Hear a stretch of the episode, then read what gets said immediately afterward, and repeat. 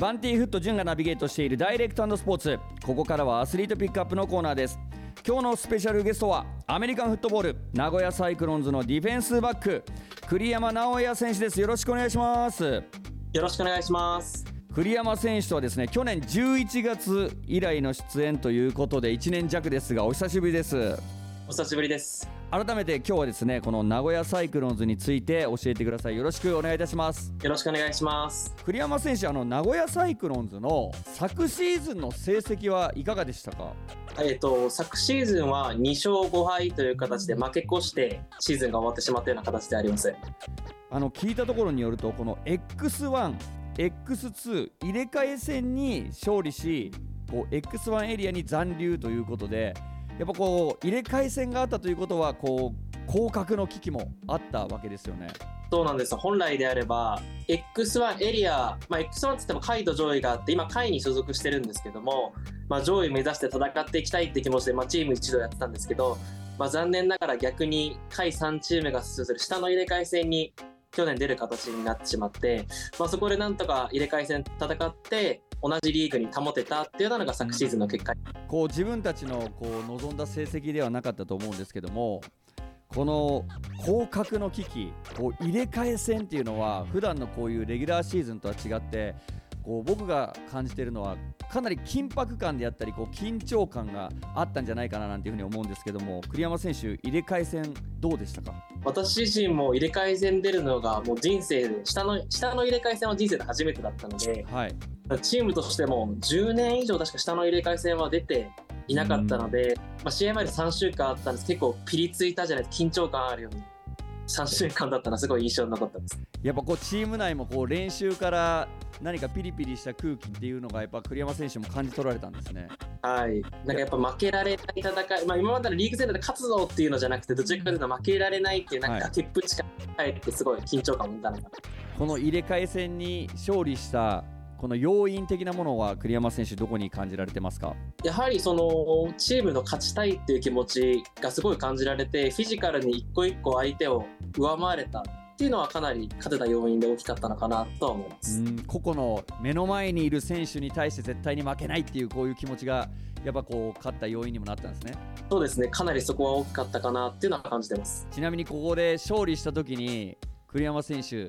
どのような感情になりましたか？本当ほっとしたっていう。なんか嬉しい今までだと普通勝つと嬉しいなとか、うん、やったっていうとこあるんですけどなんか安心したみたいな気持ちもあって、うん、勝ってよかったみたいな感じで涙してるメンバーもいたので、うん、そういった感じでありました。やっぱこの X1 エリアと X2 ではやっぱりこう選手のモチベーションであったりとか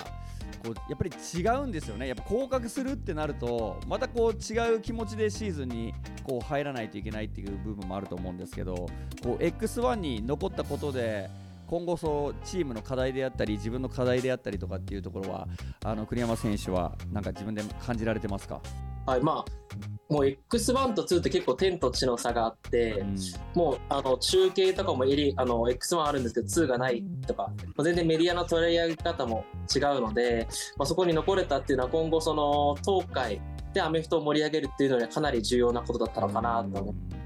栗山選手改めてなんですがこの X1、X2 などですねこの日本のアメリカンフットボールリーグの区分けというか、まあ、区分について一回教えていただきたいんですが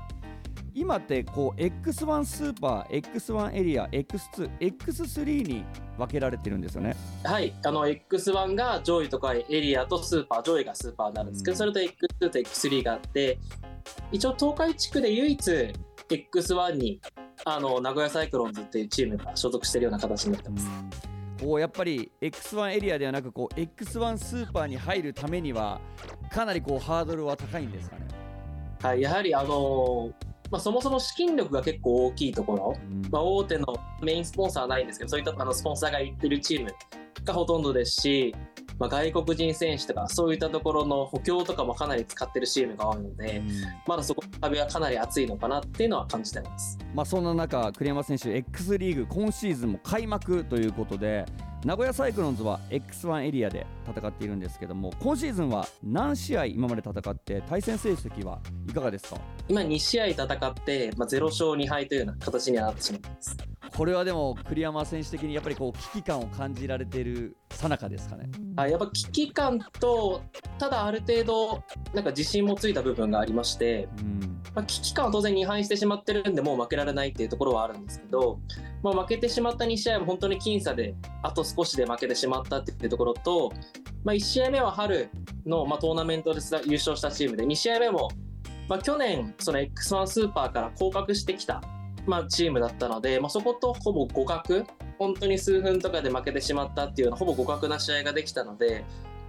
まあ、悔しい部分もあるんですけど自信も少しついたような試合2試合だったんです。っていうことはもう言ったらこの2戦っていうのは格上のチームと対戦ということで、まあ、そこに僅差という部分でこう落胆してるっていうよりもかなりメンタルは上向きになっているっていう状況ですかね。はいまあ、悔しくないと言ったら嘘なんですけど、はいまあ、やれる自信もついたのかなっていうのはチームの感触としては感じてます。そんな中こう名古屋サイクロンズ今シーズンのチームの特徴であったりとか戦術教えていただけますか？まあ、チームの特徴としては、まあ、今までサイクロンズって結構ディフェンス、まあ、守るのがいいよねって言われてたチームなんですけど今年オフェンスで、まあ、クォーターバックで一番花形、まあボール投げるポジションにこれ沢っていういい選手が入ってきてくれたので、はい得点もしっかり取れて見てて面白いチームになってきてるのかなと思ってます。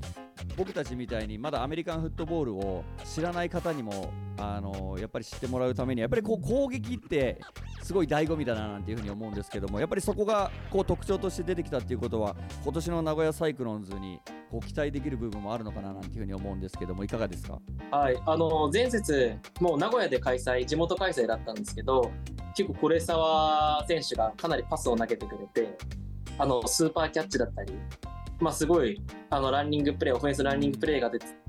見てる人も、結構スタジアム自体もなんかいつもよりやってて盛り上がってるなっていうのは感じました。あーやっぱ熱気もやっぱこう得点が入ると一気にこう観客の気持ちも上がりますもんね。そうなんです、まあまあ、勝っても、なんかロースコアで勝っちゃうと、すごい締めっぽいという、まあ、やっぱ得点がいっぱい入って、どっち勝つのっていうのがやっぱ面白いっていう部分もあると思うので。ってことはもうやっぱりこう昨シーズンよりもよりこう攻撃的でお客さんも湧くという中でやっぱりまずはこう勝利欲しいですね。そうなんです。確実に次戦は勝ちたいなと思ってます。そして栗山選手、これまで2戦戦ってきてこう名古屋サイクロンズの見えてきたそのチームの課題みたいなものっていうのはどこに感じられてますか？あの先ほどもちょっと言ったように、本当に僅差の戦いだったんで、やっぱ最後勝ち切る、うんもう勝ってたところを逆転されないように最後止めきるであったり、まあ、勝ち切る文化っていうのがやっぱまだまだ足りてないと思ってて、うん。で普段の成績もやっぱ負け越しがずっと続いてしまってるので、そこ最後、もう勝ってるとこまではチーム力が上がってきたんで、勝ち切ることがまあ課題だと思います。あのよくこうアメリカンフットボールだけではなくスポーツの世界で負け癖とか勝利のメンタリティみたいなこういうワードを結構拾うことが多いんですけどこの勝利のメンタリティを持つために何かこう選手の中でであったりとかチームの中でこうやれることって何があるんですかね？やっぱり勝つイメージを持つこと、うん。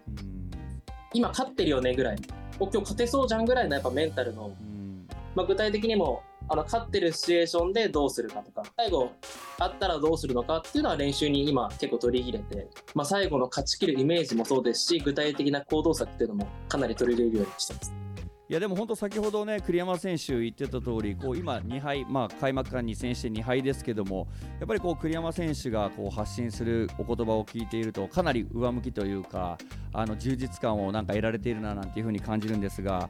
えー栗山選手そんな中次の試合があさってということで10月1日日曜日なんですね。はい。えー三菱商事クラブトライアックスと対戦ということでこのクラブトライアックスとはどんなチームですか？はい、トライアックスさんは、えっと、昨年から逆に X1 エリアに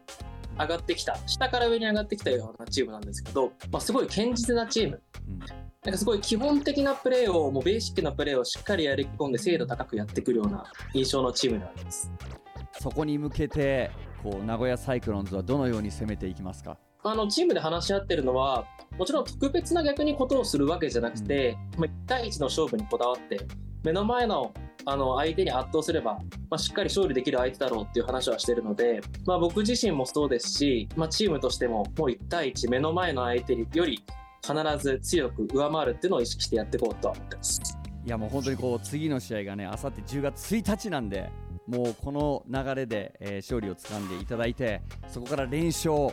重ねていけばまたこう上のレベルに上がれるんじゃないかなというふうに僕も期待しておりますので栗山選手あさっての次の試合への意気込みをよろしくお願いいたします。はい、あの次の試合は大阪で試合という形でもう負けられない戦いになると思うので、まあ、チーム一丸必ず勝利もぎ取れるように戦っていきたいと思います皆さんもあのスタジアムに足を運んで応援していただいても構わないですし、まあ、中継もありますのでぜひ応援していただければと思います。よろしくお願いします。えー今週はですね時間が来てしまったので栗山選手にはまた来週登場いただきます、えー名古屋サイクロンズ栗山選手に関して詳しくは公式サイト SNS でチェックしてください。また栗山選手のインタビューの模様は ZIPFM のウェブサイトポッドキャストでも聞けますのでこちらもぜひチェックよろしくお願いいたします。そして名古屋サイクロンズからプレゼントがあります。10月14日土曜日丸安岡崎龍北スタジアムで開催されるペンタオーシャンパイレーツとの試合。11月19日日曜日名古屋市港区にある CS アセット港サッカー場で開催される警視庁イーグルスとの試合にそれぞれ5組10名のリスナーをご招待します。ご希望の方は ZIPFM のウェブサイトのメッセージからサイクロンズ観戦希望10月14日11月19日どちらの試合が希望かも書いてご応募ください。アスリートピックアップ今週のスペシャルゲストはアメリカンフットボール名古屋サイクロンズの栗山直哉選手でした。来週もよろしくお願いします。